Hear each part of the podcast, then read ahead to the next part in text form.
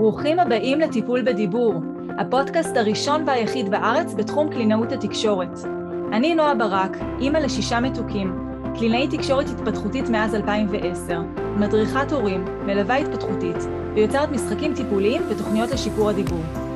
הפודקאסט עוסק בתחום השפה והדיבור מנקודת מבטה של קלינאית התקשורת, דמויות להורים ולכל מי שנמצא בתקשורת יומיומית עם ילדים. חפשו אותי באתר שלי noabarak.co.il ועקבו אחריי גם ברשתות החברתיות. האזנה נעימה. שלום לכל המאזינות והמאזינים היקרים. לכבוד יום העצמאות, יש לי הפעם הפתעה ממש מיוחדת בשבילכם.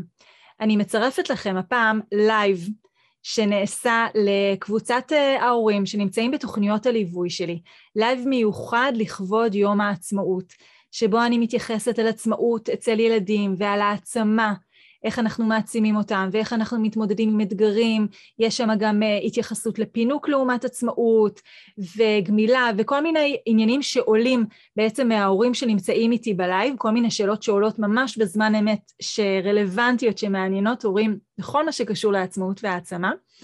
למי שלא יודע, תוכניות הליווי שלי, קלינאי תקשורת עד הבית, נועדו בשביל לתת להורים את הכוח ואת היכולת להשפיע ולעזור לילדים שלהם להצליח לדבר טוב יותר באופן מיידי, תוך ליווי מקצועי ורציף של אה, צוות מיומן של קלינאיות תקשורת.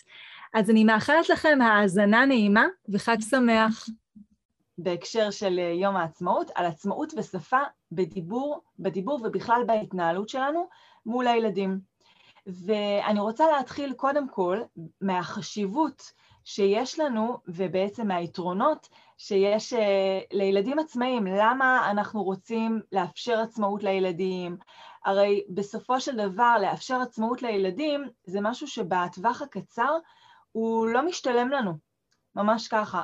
זה לא נוח לנו לאפשר להם uh, לשרוך לבד את השרוכים, זה לא, לא נוח לנו לאפשר להם לבד לבחור מה הם יאכלו לארוחת הערב, הרבה יותר מקצר לנו את, את הזמן והרבה יותר קל לנו לעשות את הדברים עבורם, להחליט עבורם, לעשות עבורם, אמ, ו, אמ, ובאמת להגיד להם את כל התשובות לכל השאלות, זה הרבה הרבה יותר קל לנו בטווח הקצר. אבל אנחנו לא פה בטווח, בשביל הטווח הקצר, אנחנו פה בשביל טווח ארוך, אנחנו בונים פה בעצם את הילדים שלנו כהכנה לחיים העצמאים שלהם, לחיים הבוגרים שלהם בהמשך, זה לא רק דברים שפה במיידי, זה כמובן גם דברים שאנחנו מבססים בהם כל מיני הרגלים והתנהגויות ועוצמות שילכו איתם הלאה להמשך החיים, ואנחנו יודעים שברגע שאנחנו מאפשרים עצמאות לילדים שלנו, זה מחזק את הביטחון העצמי שלהם, זה נותן להם את היכולת להתמודד עם קשיים ועם אתגרים, זה מעצים אותם. כל דבר שאנחנו מצליחים לעשות לבד, גם תחשבו על עצמכם, עלינו כמבוגרים, כל דבר שאנחנו מצליחים לעשות לבד זה משהו שנותן לנו בוסט של עצמאות ובוודאי, ושל העצמה, ובוודאי אם זה משהו שהוא קצת מאתגר. אם אנחנו, אם אנחנו מתמודדים מול משימה מאתגרת ואנחנו לא מוותרים לעצמנו במשימה ואנחנו בכל זאת עושים אותה לבד ולא פונים למישהו אחר שיעשה אותה, אלא מצליחים בעצמנו לצלוח את אותה משימה מאתגרת, זה אה, כמובן דברים שמחזקים ומעצימים אותנו. אוקיי? וזה מה שאנחנו רוצים לעשות גם כלפי הילדים שלנו. אנחנו רוצים לאפשר להם, לתת להם את היכולת להסתדר לבד בחיים. אנחנו לא רוצים שהם יהיו תלויים לא בנו, אה, ולא ב, אה, לא בחברים ולא במורים ולא באף אדם בעצם. אנחנו רוצים לגדל פה ילדים שמסוגלים להסתדר לבד. זה לא אומר שהם יהיו לבד, בוודאי שלא, זה לא אומר שאסור להיעזר, בוודאי שלא. זה אומר שיש להם את היכולת הבסיסית ואת האמונה הבסיסית בעצמם, שהם יכולים לבד, והם לא תלותיים במישהו אחר, כי להיות תלותי במישהו אחר זה מאוד מאוד משפיע על ההתנהלות שלי. זה לא רק אני כלפי עצמי, זה אה, אני, כל מיני החלטות שלי תלויות בהחלטות או בשיתופי פעולה של מישהו אחר, וזה לא דבר שאנחנו רוצים שיקרה עם הילדים שלנו. וכמובן לחזק ולה, ולאפשר את האמונה בעצמנו להתנסות בדברים חדשים. לרגע שאני מתנסה במשהו שהוא קצת קשה ומאתגר אותי, אבל אני בכל זאת לא מוותרת לעצמי ומתנסה בו, וגם אם לא הצלחתי במאה אחוז, אבל אני חוויתי פה איזושהי חוויה של התנסות והצלחה, גם אם זה במידה מסוימת ולא מלאה, בפעם הבאה שאני אתמודד מול אתגר חדש, יהיה לי את הביטחון להמשיך ולהתנסות בו. יהיה לי את הביטחון להעז, לקפוץ למים, ולא ישר להרים ידיים ולהגיד אני לא יכול, אני לא מסוגל. יהיה לי ידיים, יצרבו לי חוויות העבר של הזדמנויות קודמות שהתמודדתי מול אתגרים חדשים, גם אם זה אתגרים מאתגרים, והצלחתי אותם. וזה נותן לי את הביטחון להתנסות מול דברים חדשים. לטובת מי שיצטרף הערב, אני אומרת שיש לנו הערב live מיוחד בהקשר של עצמאות, שפה, דיבור אצל ילדים, משחק אצל ילדים, ובכלל התנהלות כללית שלנו עם הילדים שלנו אה, בהקשר של עצמאות. אז התחלתי מלדבר על היתרונות של עצמאות, למה זה חשוב לנו כל כך לאפשר עצמאות לילדים שלנו, למרות שבטווח הקצר זה משהו שהוא לא משתלם לנו, הוא מאט אותנו, הוא מקשה עלינו, הוא דורש מאיתנו הרבה יותר סבלנות, הוא דורש מאיתנו ללמד את הילדים שלנו כל מיני מיומנויות שאנחנו יכולים בעצם לעשות בשבילם הרבה הרבה יותר מהר ויותר יעיל, אבל בטווח הרחוק יש לזה המון המון יתרונות שדיברתי עליהם. אז איך אנחנו באמת מאפשרים את העצמאות הזאת בהתנהלות שלנו מול הילדים? אז אנחנו, מבחינת, אם אני מתייחסת פה לרגע לשפה ודיבור, או בכלל לתקשורת, אני ארצה לתת, לאפשר לילד שלי לבחור כל דבר שקשור כלפי עצמו, אבל לא רק דברים שקשורים כלפי עצמו, גם דברים שקשורים אפילו בהחלטות שקשורות אליי, או לבית, או למשפחה שלנו. אני ארצה להתלבט עם הילד שלי, האם כדאי לקנות אה, שוקולד השחר או שוקולד נוטלה כשאני נמצאת בסופר. אני ארצה להתלבט עם הילד שלי, האם כדאי שנתלה בסלון את הווילון השקוף או הווילון הלבן. כמובן שבהנחה ואני מוכנה לקבל את שתי האפשרויות, כן? אם אני ממש לא סובלת את אחד הצבעים של הווילונות, אני לא אשאל את הילד שלי, כי אם הוא יגיד לי שזה דווקא הצבע שהוא ממליץ עליו ופתאום אני אלך עם דבר אחר, אז זו לא המטרה. כלומר, ההרגשה שלו לא תהיה טובה, שהתלבטתי והתייעצתי איתו ובסוף בחרתי משהו אחר ממה שהוא אה, הציע. אבל כן, איפה שזה מתאפשר לי, גם בהחלטות שנובעות לילד שלי בוודאי, וגם בהחלטות שנובעות אלינו, ההורים, וגם בהחלטות שנובעות להתנהלות בבית, אני ארצה להתייעץ עם הילדים. אה, וילדים, לפעמים יהיה להם קשה לילדים שלנו אה, לתת, להכריע, כלומר, אני יכולה להתלבט איתם, מה נכין היום לארוחת ערב? מה נכין? וזאת שאלה שהיא נקראת שאלה פתוחה. אני לא מאפשרת להם פה אפשרויות, אני לא נותנת להם אופציות, אני שואלת מין שאלה כללית כזאת, מה נכין היום לארוחת ערב? אמ, אבל אה, אה, יש ילדים שישר ידעו, יהיה להם קל להגיד מה הם רוצים, ויש ילדים שיצטרכו את הבחירה הסגורה, שיצטרכו שאני אציע להם כמה אפשרויות, ומתוכם יהיה להם יותר קל להחליט מה כדאי להכין לארוחת הערב. אה, וזה גם יכול להיות אה, אה, יותר נכון מבחינתי, כלומר, אם אני שואלת שאלה פתוחה של מה נכין היום לארוחת ערב והילד פתאום זורק לי ופל בלגי, אז יש לי אפשרות לזרום איתו, ויש לי אפשרות, זה לא בהכרח, אוקיי, זה שאני מתלבטת איתם, אני יכולה לזרום איתם, אבל זה גם לא מחייב. כלומר, אני יכולה להגיד, אוקיי, אני שומעת שאתה רוצה ופל בלגי, אבל אתה יודע, ופל בלגי זה משהו שמצריך קצת יותר הכנה מראש, זה משהו שלוקח קצת יותר זמן להכין, ואני עכשיו רוצה להכין ארוחת ערב שתהיה לנו יותר זריזה, כי כבר ממש הגיעה השעה ואתה רעב והאחים שלך רעבים, ואני לא רוצה להתעכב על זה. זה רעיון מאוד טוב, אני לוקחת אותו בחשבון להזדמנות אחרת, כי אני יודעת עכשיו שזאת העדפה שלך, שזה משהו שאתה תשמח לאכול ארוחת ערב, אבל עכשיו בוא נחשוב על אפשרות אחרת. ואז אה, באמת, זה בעצם אה, דרך להתמודד עם שאלה שזרקתי לילד שאלה פתוחה, והוא נתן תשובה שהיא לא בהכרח מסתדרת עם העדפות הנוכחיות שלי. אוקיי? אני יכולה באמת להתגמש כלפיו, אבל זה לא מחייב. זה שהתלבטתי עם הילד זה לא מחייב שאני חייבת לקבל את ההחלטה שלו. אה, אפשרות נוספת, ילדים שקשה להם לענות על שאלות פתוחות, או אם אני באמת לא רוצה להיות מול אה, סיטואציה שהילד אומר משהו ובסוף אני לא הולכת עם ההחלטה, עם הבחירה שלו, אני יכולה להציע אפשרויות, שאלה סגורה מה שנקרא, ולהציע משם כמה אפשרויות, שתי אפשרויות, שלוש אפשרויות, לא להציף ביותר מדי, שתיים, שלוש אפשרויות, וביניהן לאפשר לילד שלי מה כדאי שנכין היום לארוחת הערב. אמ, אני חושבת על עצמי, יש ילדים אגב, שיותר קל להם להתמודד עם שאלה פתוחה, ויש ילדים שיותר קל להם להתמודד עם שאלה סגורה, ואני חושבת על עצמי בתור ילדה, אה, פתאום עולה, עולה לי שהייתי אה, מגיעה לגלידריה עם ההורים שלי כשהם היו לוקחים אותי לגלידריה, והמוכר היה שואל אותי איזה טעם של גלידה את רוצה, והייתי נמוכה מדי, לא הייתי מגיעה לחלון, לחלון אה, ראווה שם על הזכוכית עם כל הטעמים, הוא היה שואל אותי, מה את אוהבת, איזה גלידה את אוהבת, מה את רוצה לאכול? אז אני לא ידעתי לענות על שאלה כזאת, כלומר, אני יודעת מה אני אוהבת, כן? אם ישאלו אותי, אם ייתנו לי אפשרויות, אני אדע להגיד מה טעים לי ומה לא טעים לי. אבל כששואלים אותי מין שאלה פתוחה כזאת, וואלה, אין לי מושג להגיד לך מה אני רוצה עכשיו, אני גם לא יודעת מה יש לך. ואולי אתה אפילו תציע לי טעמים חדשים שמראש לא לקחתי אותם בחשבון, אבל עכשיו כשאתה אה, מציע לי ואומר אותם, אז יכול להיות שזה יתאים לי יותר. אז תמיד הייתי שואלת מה האפשרויות, או הייתי מבקשת שבאמת יראו לי מה האפשרויות של הגלידה שנמצאות עכשיו בגלידריה, ומתוך הבחירה הסגורה הזאת היה לי הרבה יותר קל להגיע להחלטה אה, ולבחור איזה גלידה אני רוצה. אז זה בעצם, גם בין אם אני הולכת עם שאלה פתוחה ובין אם אני הולכת עם שאלה סגורה, שיש בה כמה אפשרויות, בכל אופן, אפשר גם כמובן לגוון, גיוון זאת התשובה שהיא תמיד הכי הכי נכונה, כי היא מכינה את הילד שלי וחושפת אותו בפני כל מיני אפשרויות, שזה בסופו של יום מה שיקרה לו בחיים. הוא יתמודד וייחשף גם לדברים כאלה וגם לדברים כאלה, גם לשאלות פתוחות וגם לשאלות סגורות. בכל אופן, עצם האפשרות שאני נותנת לילד שלי לבחור, אני מעצימה אותו, אני מאפשרת לו עצמאות, אני מראה לו שהוא מסוגל בעצמו ואני מאמינה בו שהוא מסוגל בעצמו לתת ולבחור לבד ולתת את הפתרון שנראה לו ונכון ושהדעה שלו נחשבת, אוקיי? שאני לוקחת בחשבון את הדעה שלו. הדעה שלו היא משמעותית, היא, יש לה חשיבות מבחינתי, זה דברים שהם מאוד מאוד מעצימים. אני עוצרת רגע כדי לקרוא אתכם.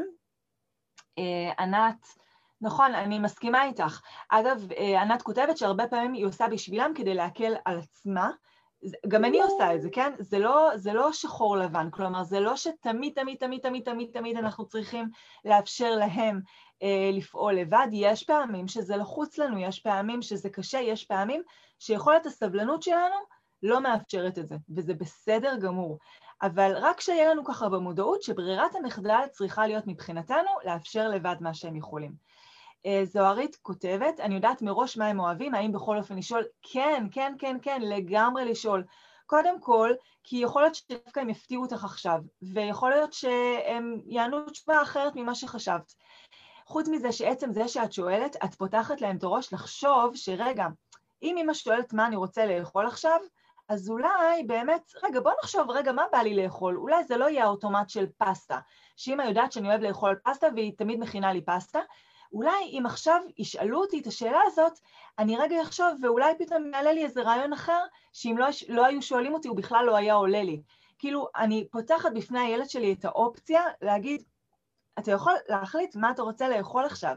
ואז אני יכולה לעורר אותו, יכול להיות שאני אעורר פה איזושהי מחשבה ואיזושהי אה, אלטרנטיבה שאחרת הילד בעצמו לא היה חושב שהי, בעצם יש אפשרויות נוספות לארוחת ערב, אולי כדאי שאני אחשוב על משהו אחר. אוקיי? וגם את מראה לילד ומשדרת לו, בעצם זה שאת שואלת אותו ומאפשרת לו לבחור, את משדרת לו שאת מאמינה בבחירה שלו. את, את, את, הדעה שלו נחשבת, את נותנת תוקף, את נותנת סמכות, את מעצימה אותו, את, את מראה לו שאת סומכת עליו, שאת, שאת מתייחסת אליו כמבוגר מספיק, כילד בעל דעה שהיא חשובה מספיק, ושהוא מסוגל באמת לענות פה איזושהי תשובה, ושהיא תשובה שהיא משמעותית לך, אוקיי? אז בוודאי בוודאי לשאול, וזה לא סותר, גם אם אני יודעת מראש את התשובה, בכל אופן לשאול. אה, דבר נוסף, שזה באמת קורה לנו הרבה פעמים עם הילדים שלנו כשאנחנו, אמ, כשהם מתחילים לספר לנו על איזשהו משהו, או שאנחנו שואלים שאלה ומתחילים לענות לנו על השאלה, אבל בדרך, בגלל שהם צעירים ובגלל שהשפה שלהם עדיין לא מאוד מאוד מפותחת, בדרך, אה, בדרך תוך כדי התשובה או תוך כדי השיתוף, זה קצת אה, מקרטע להם, או שפתאום המשפט שלהם נתקע, או שהסדר של המילים שלהם מתבלגן, ואז הרבה פעמים יש לנו מעין נטייה טבעית פשוט לענות בשבילם, או להשלים בשבילם, או להגיד, אה, אני יודעת למה אתה מתכוון, וכבר אפילו לא, אפילו לא להמשיך לענות, אלא פשוט לעשות את אותו דבר, אם, אני, אם נניח הם מבקשים ממני משהו, או עונים לי על איזושהי תשובה לשאלה ששאלתי, והם מתחילים ככה להסתבך בדרך, אני כבר יודעת מה הם רוצים, ואני ישר מתחילה לפעול, כאילו כבר קיבלתי את התשובה שלהם. אבל פה אני רוצה לעודד אתכם לעצור רגע ולאפשר להם לבד להשלים את מה שהם רצו להשלים. בין אם זה לענות על שאלה, בין אם זה לשתף במשהו, בין אם זה לשאול אותנו משהו, לתת להם לבד לסיים את המשפט, לסיים, להביע את מה שהם רצו להביע. למרות שזה קצת יותר מקרטע ולמרות שאנחנו יכולים לענות בשבילם או לחזור עכשיו על המשפט עבורם, אנחנו נעשה את זה. ברגע שהם יסיימו לדבר, אם זה לא היה מאוד מאורגן, אנחנו נחזק, נגיד, אה, הבנתי, נכון, אתה צודק, ונחזור על המשפט בצורה מדויקת. אבל אנחנו לא, לא נקטע אותם באמצע. אנחנו ניתן להם את המקום להשלים את המשפט בשבילם, אנחנו נראה להם שהם עצמאים והם מסוגלים בעצמם לשתף, הם מסוגלים בעצמם לענות, הם מסוגלים בעצמם לשאול, ניתן להם את, ה, את העצמאות לעשות את זה עד הסוף, עד שהם סיימו להביע את מה שהם רצו להביע, ורק אז אנחנו נחזק ונחזור על זה בצורה מדויקת. זה גם נכנס לנו בהקשר של עצמאות. אמ, אמ, אנחנו נרצה לאפשר לילדים שלנו לעשות לבד כל דבר שהם יכולים, ונכנס פה קצת עניין הפינוק. פינוק זה בעצם לעשות לילד שלי משהו שהוא יכול לעשות בעצמו. זה למעשה הגדרה של פינוק. פינוק זה אם הילד שלי מסוגל לצחצח בעצמו שיניים, אבל עכשיו אני מצחצחת לו את השיניים, אז זה נקרא פינוק. זה בסדר גמור לפנק את הילדים שלנו מדי פעם, זה מצוין, זה מראה על חיבה ועל אהבה ועל אה, אכפתיות ועל אה, תקשורת ועל אה, הדדיות, זה, זה מעולה. אבל לדעת שפה זה נכנס תחת ההגדרה של פינוק, וזה לא משהו שהילד לא מסוגל לעשות בעצמו. זאת אומרת ששוב, ברירת המחדל היא שהילד עושה בעצמו כל דבר שהוא יכול לעשות בעצמו. לבחור לבד בגדים מהארון, לשים את הבגדים בסל הכביסה, לצחצח שיניים, אמ, מה עוד? אה, להכניס את הכריך לתוך השקית ולתוך התיק של האגן, למלא לבד, לפתוח לבד את הפקק של הבקבוק, למלא מים ולסגור. כל דבר שהם יכולים לעשות בעצמם, ברירת המחדל היא שהם עושים בעצמם. אם הם מבקשים עזרה, אנחנו יכולים, כמובן שאנחנו נעזור. אם הם מבקשים שנעשה בשבילם, גם אם זה משהו שהם מסוגלים לבד לעשות, אנחנו יכולים לבחור אם אנחנו רוצים כרגע לפנק אותם או לא לפנק אותם. אבל אם אנחנו מחליטים לפנק אותם ולעשות את זה בשבילם למרות שהם מסוגלים, חשוב שנגיד את זה. אה, אתה רוצה שאני אפנק אותך ואני אצחצח לך עכשיו שיניים? אתה יודע הרי לצחצח, אני יודעת שאתה יודע. אבל אתה רוצה עכשיו קצת פינוק, ואתה רוצה שאני אצחצח לך שיניים. אני אוהבת אותך כל כך, אני רוצה לפנק אותך, בוא, אני אצחצח לך את השיניים. להגיד ממש במילים, במילים כאלה, שלהגדיר את זה כפינוק, זה לא משהו שאני עושה בשבילך כי אתה לא מסוגל, זה לא משהו שאני עושה בשבילך כי אתה לא יכול, זה משהו שאני עושה בשבילך למרות שאתה יכול ולמרות שאתה מסוגל, פשוט כי אני מפנקת אותך. וברגע שאני מגדירה את זה באופן הזה, אני אה, מאפשרת לזה לא לקרות כל הזמן. כלומר, אני לא כל הזמן אפנק אותו. נכון, אני אפנק אותו הרבה פעמים, אבל לא כל הזמן. ואז הילד גם מבחינתו מועבר המסר שברירת המחדל היא שאתה עושה לבד מה שאתה יכול, ואם אני לפעמים עושה בשבילך, זה נקרא פינוק, שזה גם בסדר, אבל לדעת וגם להעביר לילד את המסר שעכשיו זה תחת ההגדרה של פינוק.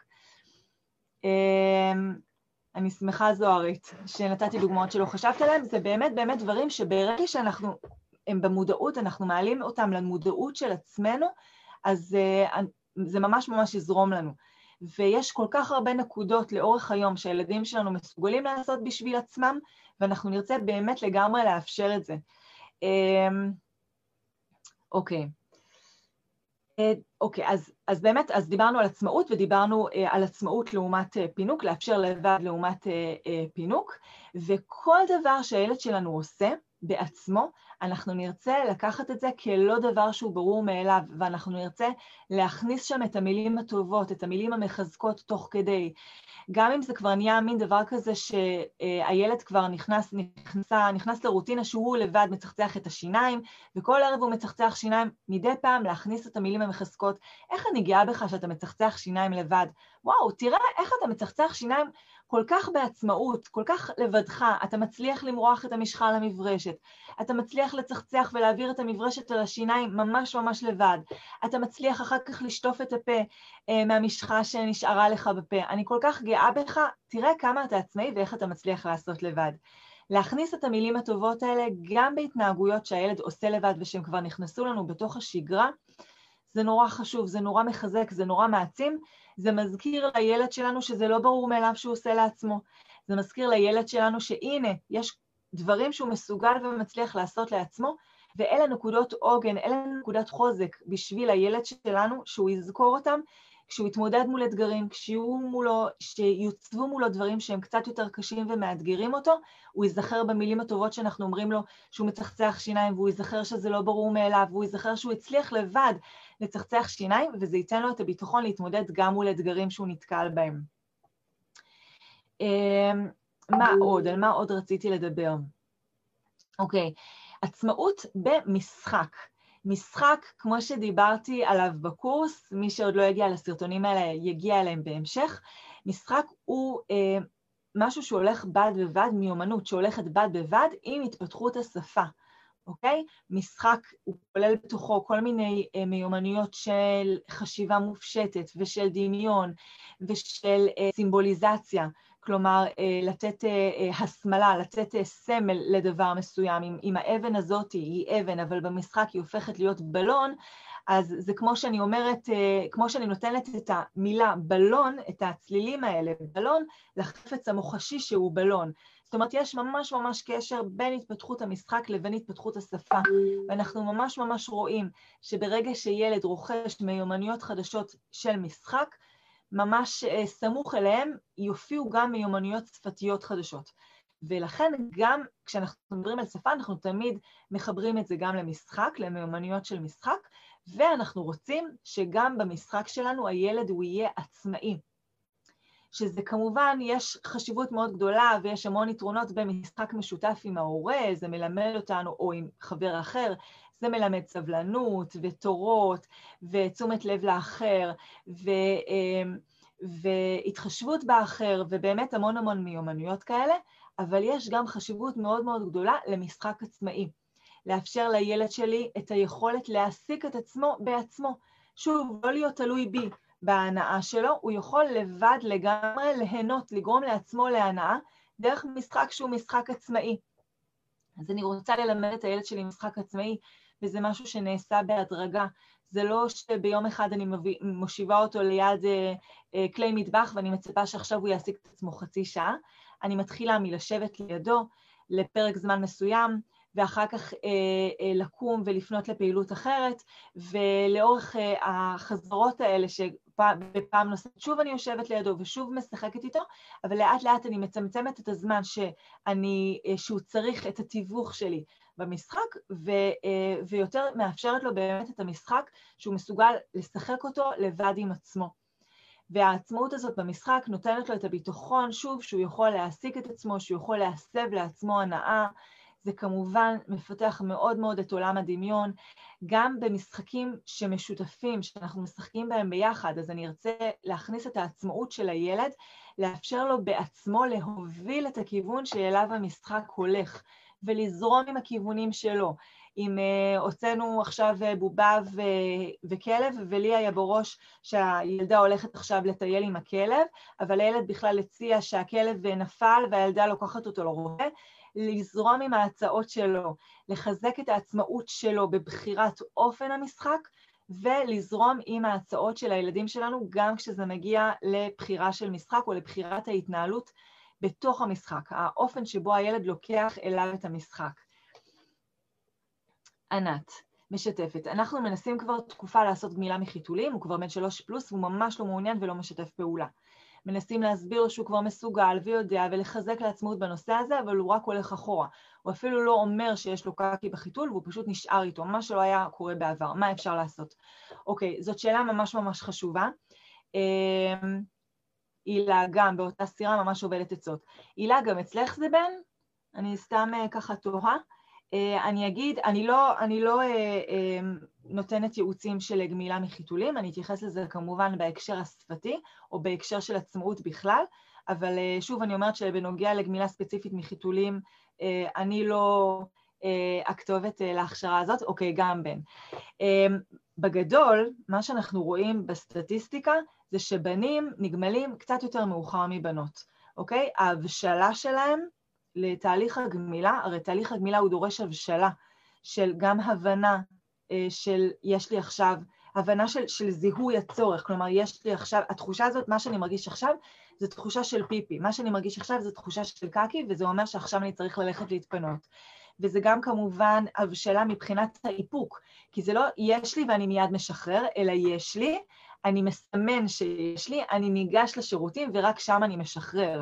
לעומת אה, חיתול, ששם אני משחרר ברגע שיש לי, אני לא צריך להתאפק בכלל. אז ההבשלה הזאת היא באמת, הסטטיסטיקה מראה שההבשלה הזאת היא קורית קצת יותר מאוחר אצל בנים. וזה באמת יכול להיות גם שלוש, שלוש פלוס, זה בסדר גמור. מה שחשוב זה ליזום את התהליך של גמילה מחיתולים כשהילד בשל.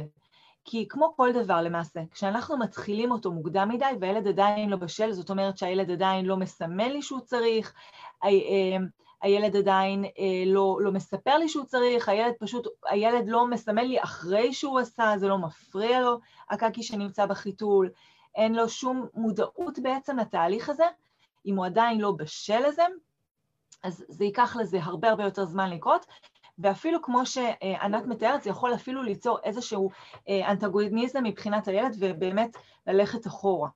מה שצריך לעשות, מה שאני ממליצה לעשות באופן כללי לגבי כל גמילה שהיא, ברגע שהילד לא בשל לזה, ברגע שהילד מאוד מאוד מתנגד לזה, לתת לזה איזושהי תקופה של לשחרר לגמרי, כלומר ממש לשחרר מהילד את הציפייה שכרגע הוא יצליח אה, לעשות את זה שלא בחיתול, ממש לשחרר, אבל כן לחשוף, אוקיי? לחשוף אה, לספרים בנושא, לא בהקשר אליך ספציפית, פשוט לדבר על ספרים, לחשוף לסרטים בנושא, אה, ואפילו, אם זה בנים, אפילו, אם אתם, כאילו, אם זה מאפשר לכם, אם ההתנהלות בבית מאפשרת, ואני אספר, אשתף אתכם שהבנים הגדולים שלי, בגיל שהם הגיעו לגיל שהיה נראה לי שהם כבר בשלים לגמילה, הייתי לוקחת אותם ביחד עם אבא לשירותים, שיראו את אבא מתפנה בשירותים. אוקיי? ממש שיראו מה בכלל עושים, מה, מה בן אדם מבוגר, מה בן אדם שהוא לא משתמש בחיתול, כשהוא צריך להתפנות, מה הוא עושה, אוקיי? איך עושים את זה בכלל? הנה, הוא ניגש לשירותים, הוא פותח את הדלת, הוא נכנס לשירותים, והוא מתפנה. כי למעשה, הילדים שלנו, יכול להיות שהם בכלל לא יודעים מה עושים בשירותים. אם הם לא ראו אותנו, וגם אם הם ראו אותנו אימא, זו התפנות שהיא שונה מהתפנות של אבא, אוקיי? אז אם הבעלים שלכם זורמים, אם האבא זורם, זה ממש ממש דרך שיכולה להיות טובה, ממש באופן הכי הכי טבעי בעולם. הנה, עכשיו אבא מתפנה, תראה מה אבא עושה כשהוא מתפנה, אוקיי? בולבול זה לא מילה גסה, בולבול זה איבר בגוף, אוקיי? או פין, או לא משנה איך שאתם קוראים לזה. זה איבר שהוא בגוף, כמו שיש לנו יד, ומשם יוצא הפיפי, ומהטוסיק, מהחור של הטוסיק יוצא הקקי, אוקיי? אז באמת שילד יראה מה קורה כשבן אדם שצריך להתפנות, מה הוא עושה בשירותים. אמ, יופי, אילן מצוין, אח גדול זה גם מעולה לגמרי, אם אח גדול הוא אוטוריטה, ואח גדול הוא לרוב אוטוריטה, הוא דמות שהילד מעריץ, זו דמות שהילד שואף אליו, מצוין, יפה, להמשיך, בתקופ... להמשיך עם זה. דבר נוסף שאני ממליצה, כשיתחיל להתחמם, עכשיו כבר מתחיל להתחמם, ואנחנו ניכנס אה, אוטוטו לחופש הגדול, אבל האמת היא שאפילו כבר לפני החופש הגדול, הימים מתארכים, זמן ההשכבה הולך ונעשה קצת יותר מאוחר עם השמש ששוקעת קצת יותר מאוחר, והימים חמים, כשהם חוזרים מהגן, באופן הכי טבעי, פשוט להוריד. אוקיי? כמובן בתנאי שילד לא מתנגד. לאפשר לילד להסתובב בבית בלי חלק תחתון בכלל, אוקיי? יש לנו פה אברי מין, זה חלק מהגוף שלנו, זה לא דבר שצריך להתבייש בו, בוודאי לא ילדים קטנים. זה לא עניין של צנוע, לא צנוע, אתה פה בתוך הבית, זה לא אנשים זרים, זה עם המשפחה שלך, הכל בסדר. ואז גם המודעות כלפי האיברים וכלפי התחושות של פיפי וקקי שמסומנות לנו באיברים האלה, הן תחושות, הם, זה העוררות והמודעות תהיה הרבה הרבה יותר גדולה. אוקיי? ואז ילד, גם, גם אם הוא לא יגיד לנו מראש שהוא צריך פיפי, אבל הוא יראה ממש שהפיפי יוצא מפה, והוא, והוא ידע באופן מיידי לשייך את התחושה של הפיפי לפיפי שעכשיו ממש זורם פה על הרצפה, אוקיי? וכמובן זה דורש מאיתנו המון המון המון סבלנות והכלה וידיעה שהולכים להיות לנו עכשיו הרבה פספוסים בבית, איזושהי תקופה, ולהכין את עצמנו לקראת זה. אם הילד זורם להסתובב ככה ובאמת לשחרר את זה באופן טבעי, זה התחלה של התהליך. עצם זה שהוא מסוגל לשחרר את זה שלא בחיתול, אוקיי? השלב הבא יהיה כמובן לעשות את זה בשירותים, אפשר אגב להשקות את העצים בחוץ, לעודד אותם ללכת להשקות את העצים בחוץ, הם מאוד אוהבים לעשות את זה, במיוחד בנים, זה מאוד פשוט להם לעשות את זה. אמ, אה, אפשר להציע סיר, אפשר להציע ישבנון, אבל זה כל הזמן ברמת החשיפה וההצעה, אוקיי? ילד עצמו לא נעים לו שהוא אה, עושה את הצרכים שלו בחוץ, אוקיי? זה לא, זה, זה לא שאני חוששת שעכשיו מעתה והלאה הוא יעשה את זה בסלון ויעשה את זה במטבח ו- ויעשה את הצרכים שלו איפה שבא לו. באופן טבעי זה לא נעים לו, זו לא תחושה שהיא נעימה לו. שזה ככה, הוא, הוא מבין שזה משהו שהוא לא נקי ויוצא מהגוף שלו, והוא לא רוצה שזה יהיה פה ככה. הוא גם, הוא מבין, הוא גם קורא את התגובות, גם אם לא שלי כהורה, הוא רואה את התגובות מסביב, והוא רואה גם איך אחרים מתנהלים, והוא מבין שזה לא משהו שהוא טבעי. אבל בשלב הראשון פשוט לאפשר את השחרור הזה, אוקיי?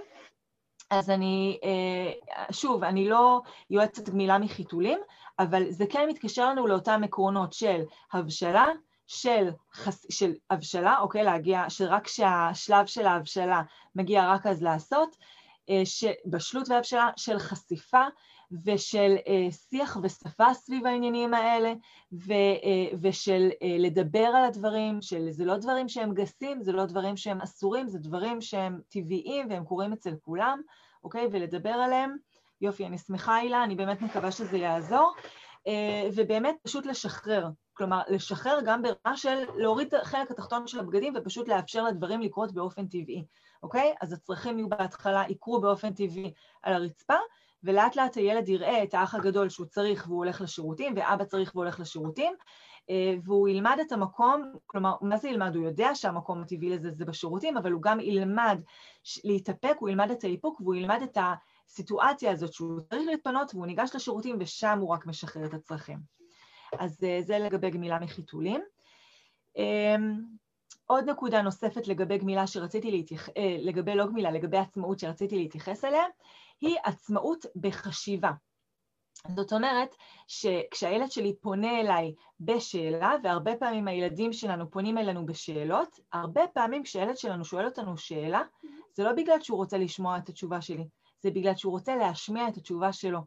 ו- ו- ותנסו את זה. כשהילד שלכם בפעם הבאה יבוא וישאל, למה משהו מסוים קורה? אז במקום לענות את התשובה מיד, פשוט תחזירו לו את השאלה בחזרה. וואי, זאת שאלה ממש טובה, למה אתה חושב שזה קורה? ואתם תופתעו לגלות שהרבה פעמים, יכול להיות שיהיו פעמים שהוא יגיד אני לא יודע, ואז אנחנו יכולים בעצמנו לענות את התשובה, אבל הרבה פעמים הוא יענה בעצמו תשובה כלשהי שהוא חושב שהיא תשובה נכונה. ואנחנו נבין שהוא שאל את הלמה הזה לא בגלל שהוא לא ידע, הוא שאל את הלמה הזאת כדי לעורר פה איזשהו שיח, כדי לראות האם התשובה שלו, האם מה שהוא חושב זה משהו שהוא לגיטימי והוא באמת נכון, ובאמת אה, אה, גם אנחנו חושבים שהוא נכון.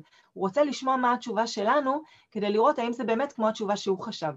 אז אם אני לא ממהרת לענות את התשובה, אלא זורקת אליו בחזרה את השאלה ואומרת גם בקול, ושואלת אותו למה באמת אתה חושב ככה, אני מאפשרת לו את העצמאות בחשיבה. אני לא סוגרת לו את החשיבה דרך התשובה שלי, אלא אני מאפשרת לו להיות עצמאי ולחשוב בעצמו, ואני משדרת לו שהתשובה שלו היא תשובה ש, ש, שהיא לגיטימית ומתקבלת, ושהוא בעצמו מספיק חכם ומשמעותי כדי לדעת לענות על השאלה הזאת בעצמו. תודה שהאזנתם לעוד פרק בפודקאסט טיפול בדיבור. אל תשכחו להקליק על follow או subscribe כדי לא לפספס את הפרקים הבאים, וכמובן שתפו הלאה והזמינו חברים להאזין. לתכנים נוספים על התפתחות שפה ודיבור, משחקים טיפוליים ייחודיים ושיטות מתקדמות לשיפור הדיבור של הילדים, בקרו באתר שלי noabarak.co.il